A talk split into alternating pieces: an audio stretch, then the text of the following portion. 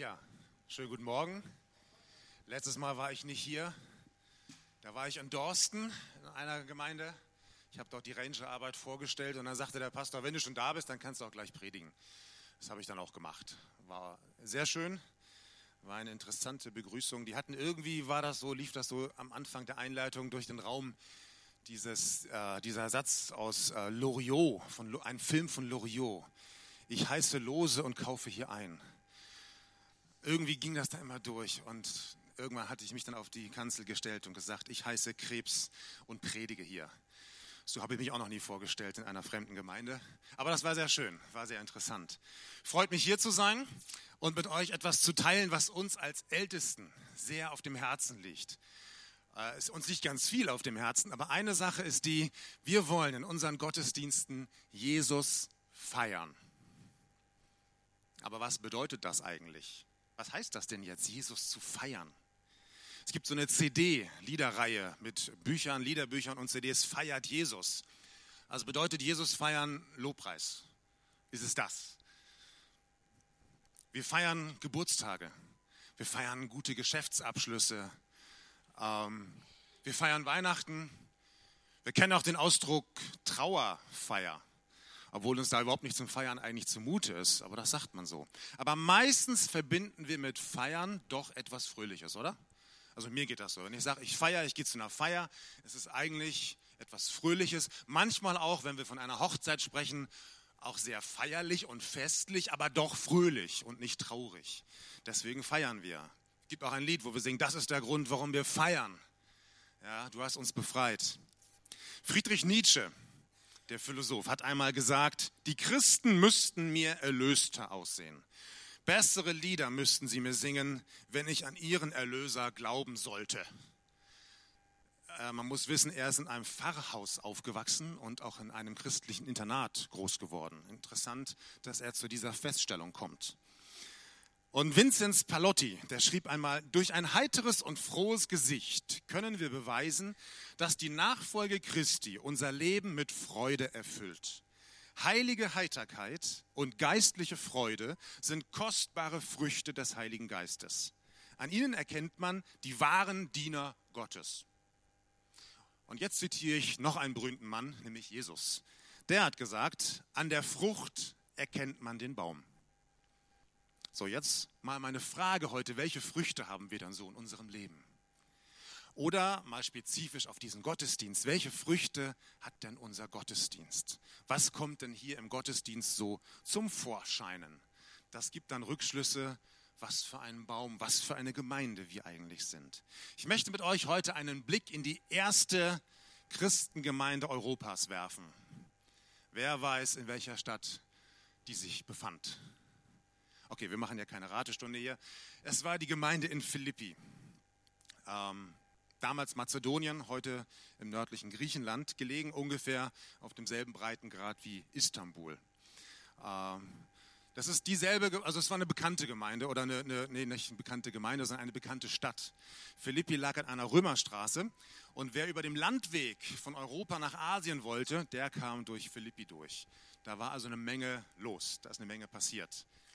Das ist übrigens dasselbe Philippi, für alle diejenigen, die öfter mal in der Bibel lesen, wo Paulus eine Frau namens Lydia trifft mit mehreren anderen Frauen, die am Flussufer beten.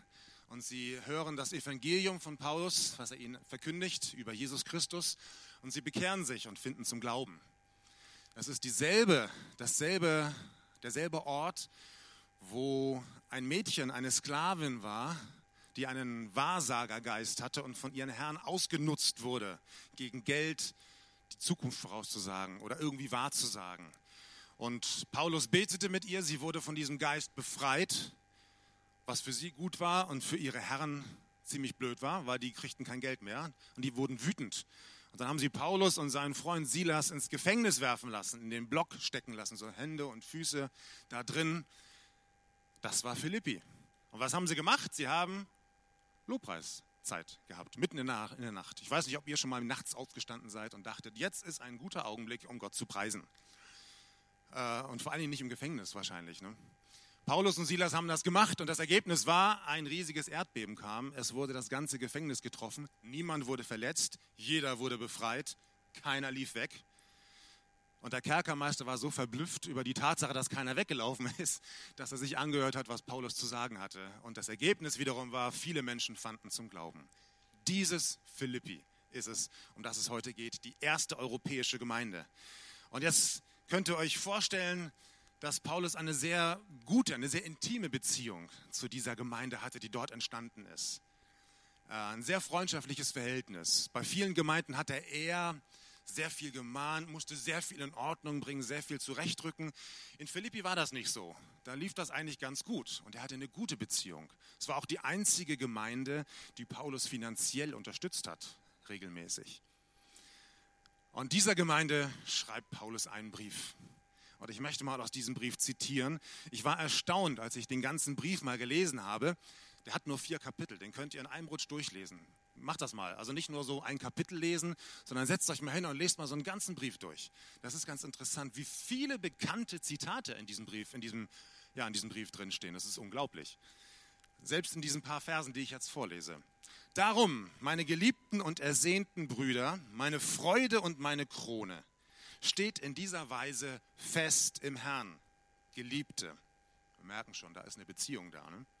Ich ermahne Euodia und ich ermahne Syntyche, eines Sinnes zu sein im Herrn. Und ich bitte auch dich, mein treuer Mitknecht, nimm dich ihrer an, die mit mir gekämpft haben für das Evangelium, samt Clemens und meinen übrigen Mitarbeitern, deren Namen im Buch des Lebens sind. Freut euch im Herrn alle Zeit. Abermals sage ich, freut euch. Eure Sanftmut lasst alle Menschen erfahren. Der Herr ist nahe. Sorgt euch um nichts sondern in allem lasst durch Gebet und Flehen mit Danksagung eure Anliegen vor Gott kund werden. Und der Friede Gottes, der allen Verstand übersteigt, wird eure Herzen und eure Gedanken bewahren in Christus Jesus. Ich habe ja gerade gesagt, es lief gut in Philippi. Es gab nicht viel zu kritisieren. Er hatte eine gute Beziehung zu den Philippern, der Paulus. Und doch beginnt er jetzt hier mit einer Ermahnung. Das macht er aber nicht, weil, er, weil so viel schief läuft in dieser Gemeinde, sondern gerade deswegen, weil er diese Leute so gerne mag, weil er mit ihnen so eng verbunden ist. Und einem guten Freund, das wisst ihr, dem sagt man die Wahrheit. Ich habe ab und an, äh, schicke ich meine Predigten zu einem anderen Pastor, von dem ich weiß, dass er sehr kritisch ist, dass er selber meiner Meinung nach sehr gut predigt.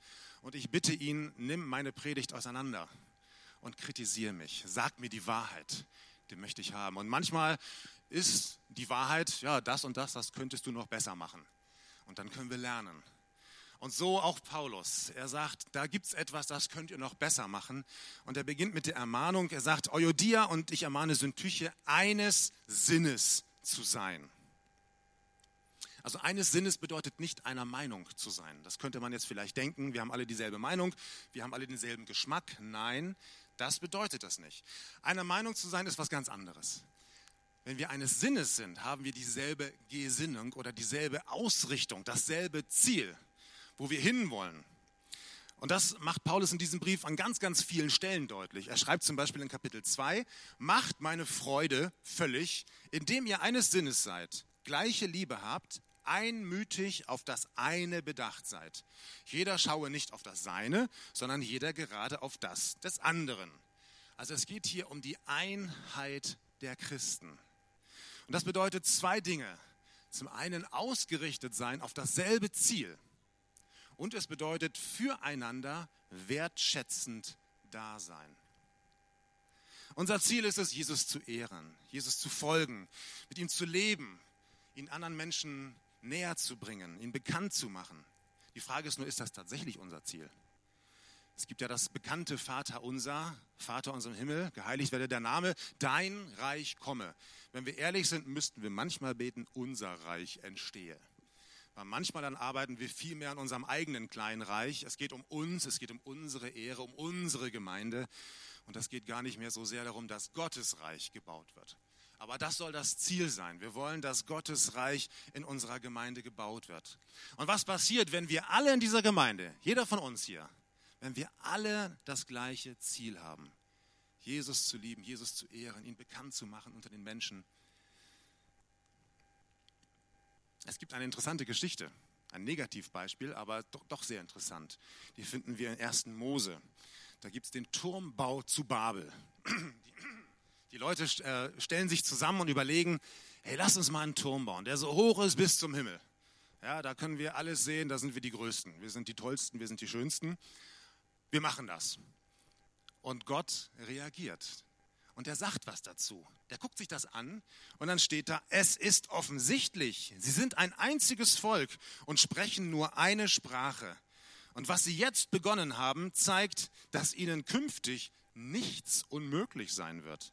Sie werden alles tun, was sie sich ausdenken. Und was macht Gott? Er verwirrt ihre Sprache. Und nachdem die Kommunikation nicht mehr funktioniert, ist es mit der Einheit vorbei. Und auch mit dem Turmbau und auch mit diesem Ziel. Und dann können sie eben nicht mehr alles Mögliche machen. Dann sind sie auseinanderdividiert. Wenn wir in Einheit unterwegs sind, dasselbe Ziel haben, dann können wir mit Gottes Hilfe ganz, ganz viel bewirken. Mehr als wir uns vorstellen können. Aber das bewirkt ja Gott, die Einheit unter den Christen. Das ist das, was Jesus, wo Jesus Gott bittet, Vater, mach sie eins. Aber wir können was dazu beitragen, nämlich wie wir miteinander umgehen. Und da sagt Paulus hier, geht wertschätzend miteinander um. Achtet euch gegenseitig, achtet den anderen höher als euch selbst, achtet auf das des anderen. Das heißt, ich gebe jemandem Wert. Auf der letzten Willow Creek Leiterkonferenz, da war John Maxwell, ein bekannter Redner, auch hat viele Bücher geschrieben. Und er hat unter anderem, das war eigentlich so sein Hauptthema, er sagt, ich nehme mir vor, jeden Tag einem Menschen Wertschätzung zu geben. Und ich überlege mir immer, wie kann ich das tun? Was kann ich machen, um einen Menschen heute Wertschätzung zu geben? Der, der, der mir gerade über den Weg läuft, der in mein, in mein Büro kommt, mit dem ich telefoniere. Wie kann ich diesen Menschen was kann ich sagen, was kann ich tun, damit dieser Mensch sich durch mich wertgeschätzt fühlt?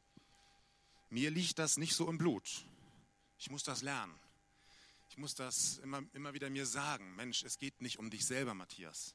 Es geht um auch andere. Es geht in dieser Gemeinde nicht um mich. Es geht nicht darum, wie jetzt meine Predigt ist, sondern es geht um euch. Es geht um andere in der Gemeinde. Wie kann ich euch heute Morgen wertschätzen? Wie kann ich mit euch reden? Das heißt jetzt nicht, dass man sich gegenseitig ständig Honig um den Bart schmieren muss. Ja? Ich habe vorhin schon gesagt, gute Freunde sagen sich auch die Wahrheit. Aber ich glaube, das merkt man schon, was wertschätzend bedeutet, was, was das heißt. Lass uns das doch mal versuchen herauszufinden.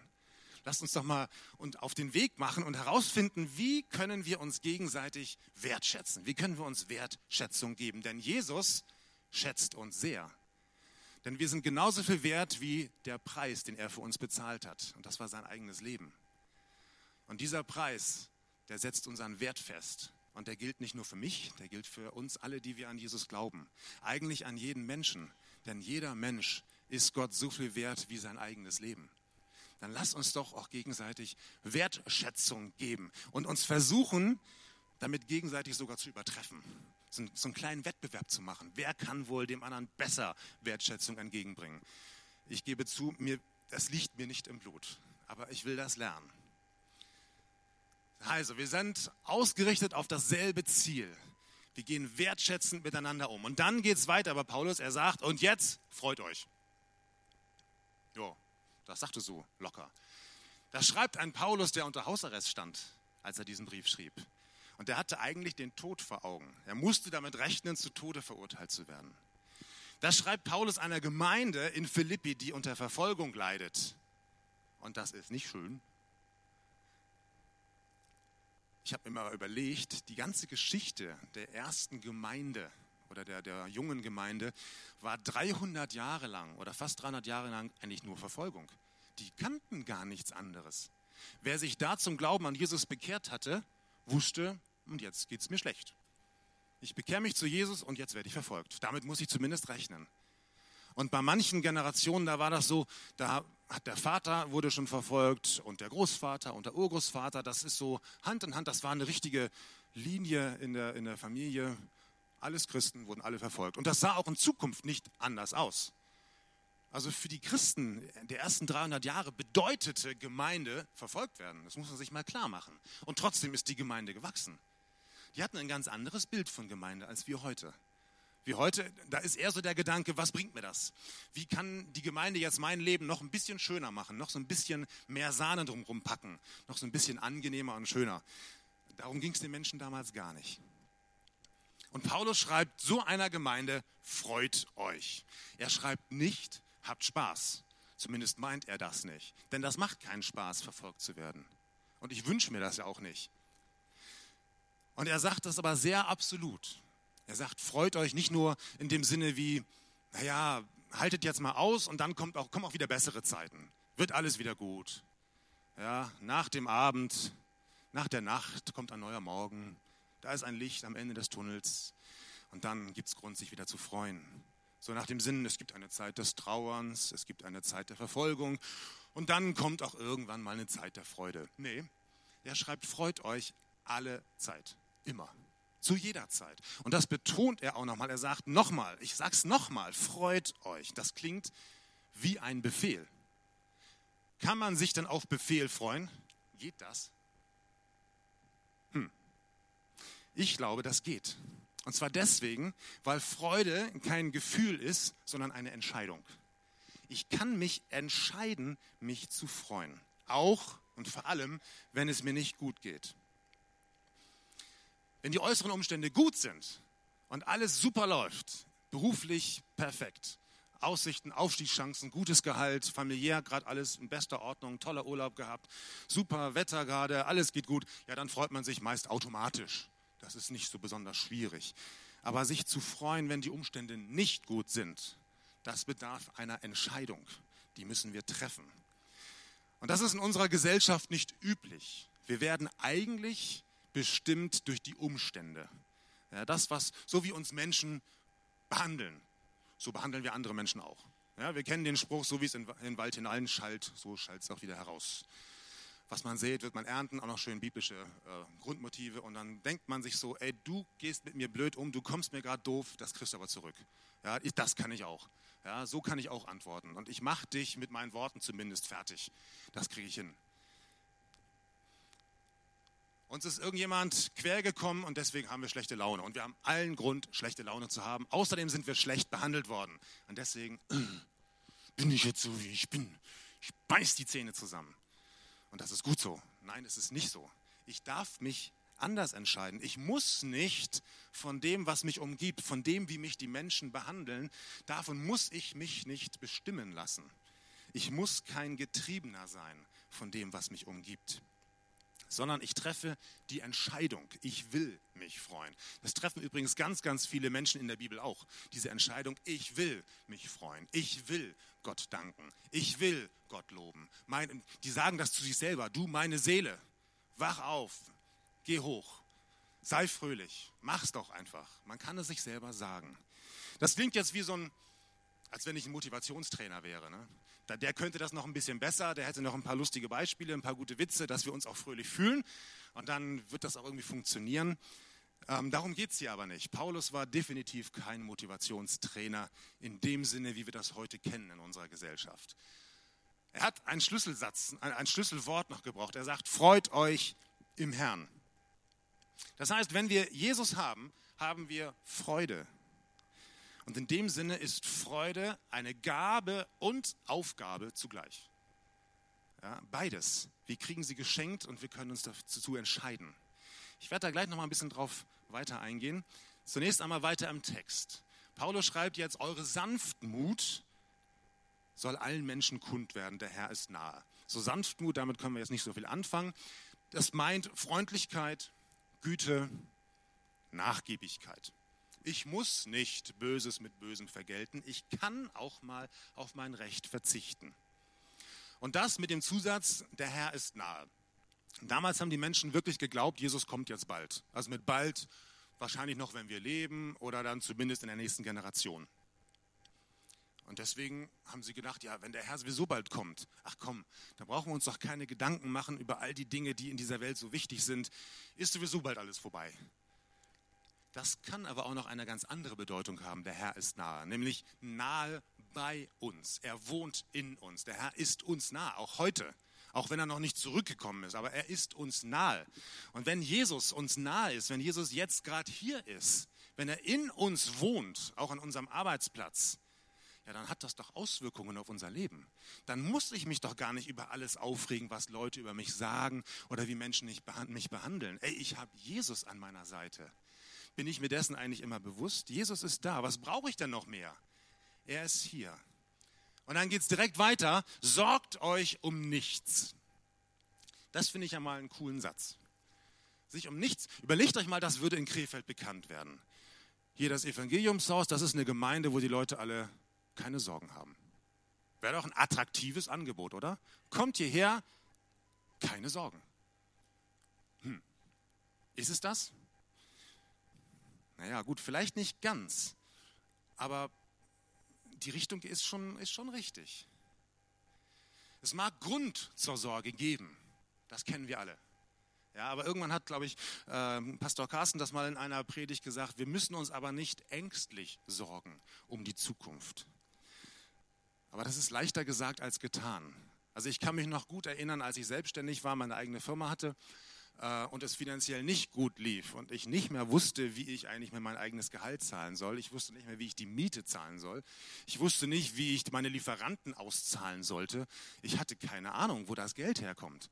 Und die Sorgen macht man sich als Selbstständiger nicht, wenn so am Anfang, wenn es mal schwierig wird. Aber wenn du dann gar keine Reserven mehr hast und auch keine, wir haben immer gesagt, keine Jobs in der Pipeline sind, also auch im nächsten Monat, da steht gerade nichts an, Du hast also auch keine Chance, dann die, die Kunden zu vertrösten und zu sagen, warten Sie einen Monat, da kommt ein Riesenjob und dann habe ich wieder Geld. Das war auch nicht da. Ja, und dann sorg dich darum mal nicht. Ich hatte schlaflose Nächte. Ich wusste, das ging immer rund in meinem Kopf. Ich konnte, ich habe das nicht hingekriegt, mir keine Sorgen zu machen. Wie geht das denn? Wie soll man das denn machen? Wie sorgt man sich denn nicht? Sagt Paulus hier sehr deutlich. Er sagt, betet. Wieder so ein Appell. Macht was, betet. Und zwar nicht irgendwie, sondern auf eine ganz spezielle Art. Und zwar mit Danksagung. Dankbare Menschen sind fröhliche Menschen. Das ist so. Undankbare Menschen haben immer schlechte Laune. Das ist ganz egal, wie es denen geht, egal was die haben. Die können reich sein, die können berühmt sein, die können im besten Urlaub sein, im schönsten Hotel, was sie sich immer geträumt haben.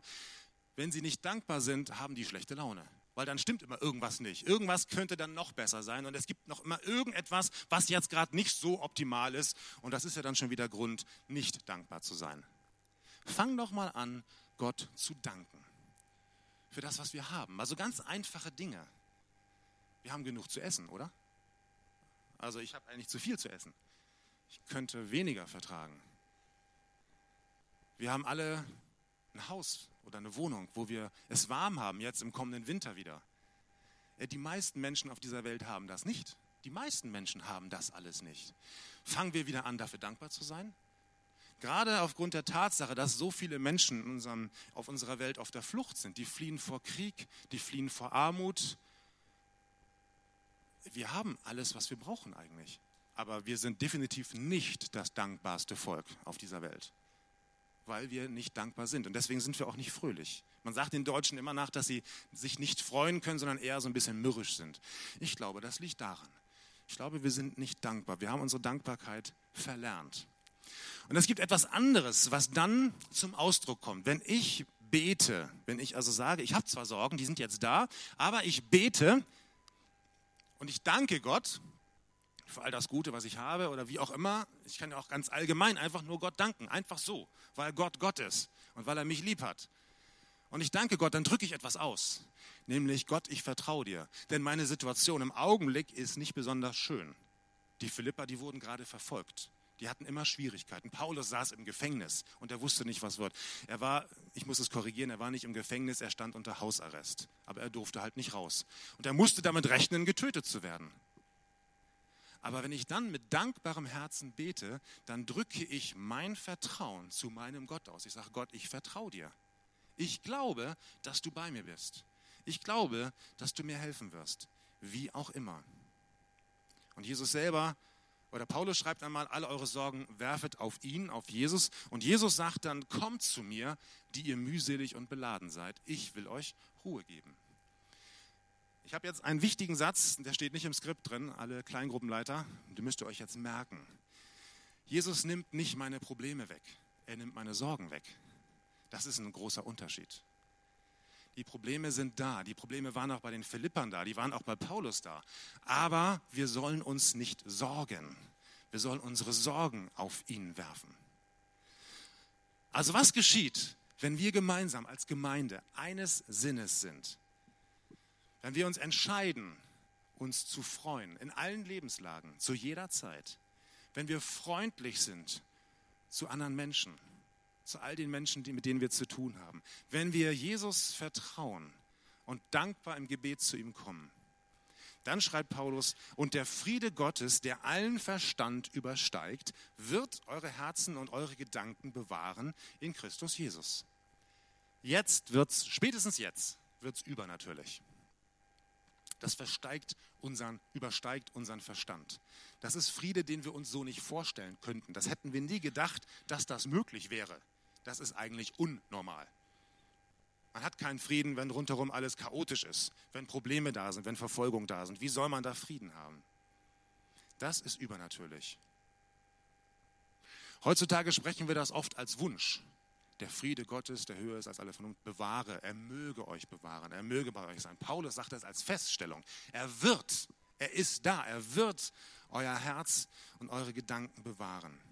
Das kann man sich ganz, ganz plastisch vorstellen. Ich, ich denke mir so, das, was uns Menschen wichtig ist, was wir als wertvoll erachten, was geschützt werden muss, das packen viele Menschen in einen Safe.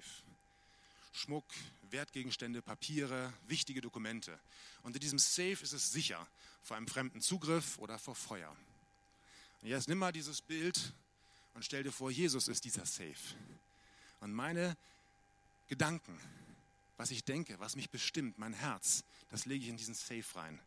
Das ist bei Jesus sicher. Er bewahrt mich vor all dem, was rundherum um mich herum passiert. All diese Umstände, die mich kaputt machen wollen, die mein Denken bestimmen wollen. Und ich kenne das. Dieses nächtelang überlegen, wie kommt das Geld rein. Jesus möchte uns davor bewahren. Er möchte uns schützen, unsere Gedanken und Herzen bewahren und uns diesen Frieden schenken, den wir uns nicht selber schaffen können, den wir nicht hinkriegen. Jesus ist mein Safe. Und ich bin safe bei Jesus. Wenn ich das erlebe, wenn ich diesen Frieden habe, dann kann ich mich umso mehr entscheiden, fröhlich zu sein. Dann kann ich diese Entscheidung treffen, ich will mich freuen, trotz schwieriger Umstände. Die bleiben uns nicht erspart. Definitiv nicht. Heute geht es uns gut, das stimmt, aber Schwierigkeiten und Umstände bleiben Christen nicht erspart. Ich habe letzten Sonntag darüber gepredigt in Dorsten, dass unsere Probleme nicht so sehr Verfolgung sind oder ähm, ja, irgendwelche materiellen Dinge, sondern wir leiden eher darunter, unter, dass Gott Krankheiten nicht heilt. Wir sind krank und wir denken, Gott muss alle unsere Krankheiten wegnehmen. Und wenn er das nicht tut, dann haben wir ein Riesenproblem. Dann ist unser ganzer Glaube in Gefahr. Dann denken wir, irgendwie stimmt da was nicht und warum macht Gott das nicht? Und das ist für uns ein riesengroßes Problem. Und dann können wir uns nicht freuen. Wer krank ist, oder oft ist das so, ich, ich sage es mal so, viele Menschen, die krank sind, sind traurig, sind ärgerlich, sind wütend auf Gott. Warum hilfst du nicht? Warum tust du nichts? Aber was passiert, wenn du einen kranken Menschen siehst, der den Tod vor Augen hat, vielleicht schon über Jahre, und der fröhlich ist, der Gott ehrt? Das ist doch mal, das ist doch mal ein Ding. Da weißt du genau, das, das kann der ja nicht alleine. Das sind jetzt nicht mehr die Umstände, die dazu führen. Das kann jeder.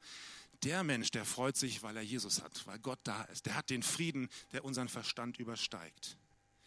Und die Bibel fordert uns an so vielen Stellen auf, also quer durchs Alte und Neue Testament. Freut euch. Singt dem Herrn ein neues Lied. Nutzt alle Instrumente, die euch zur Verfügung stehen. Jauchzt, schreit laut, tanzt vor Freude, was auch immer. Selbst ein König David hat das gemacht vor Freude, dass sich seine eigene Ehefrau vor ihm geschämt hat eigentlich oder für ihn der hat sich gefreut und hat seine Freude ausgedrückt. Und jetzt komme ich zu einem Punkt, der uns vielleicht so ein bisschen berührt. Wie drückt man denn seine Freude aus? Ja, da haben wir alle so ganz unterschiedliche Arten, das zu tun. Wenn ich etwas erlebe, was richtig toll ist und wo meist, die meisten Menschen vielleicht schon ausflippen würden, dann sage ich, cool, aber ich kann das noch steigern, keine Sorge. Wenn das dann richtig gut wird, dann kann ich sagen, sehr cool. Das ist jetzt, ich gebe zu, da habe ich noch ein bisschen Entwicklungspotenzial nach oben hin. meine Freude auszudrücken. Aber jeder Mensch hat da so eine andere Art, das zu tun. Die einen, die flippen aus, die, die klatschen, die tanzen, die bewegen sich. Da merkt auch wirklich der letzte Mensch, der irgendwo im Raum ist, der freut sich gerade. Dem geht's gut. Irgendwas ist mit dem passiert da gerade. Andere, die sind einfach nur freundlich. Die reagieren anders. Ich, jeder Mensch ist da so ein bisschen unterschiedlich gestrickt und wir dürfen so unterschiedlich sein. Das ist ja das Tolle, auch in der Gemeinde.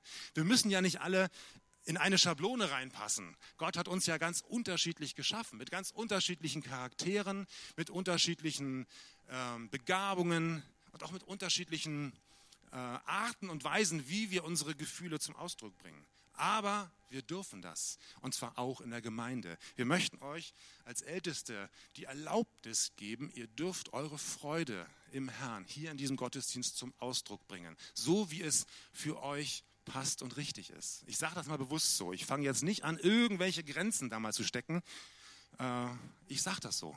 So wie Gott euch geschaffen hat, dürft ihr euch freuen. Ich kann mich noch gut daran erinnern, als wir auf den Karnevalsfreizeiten waren.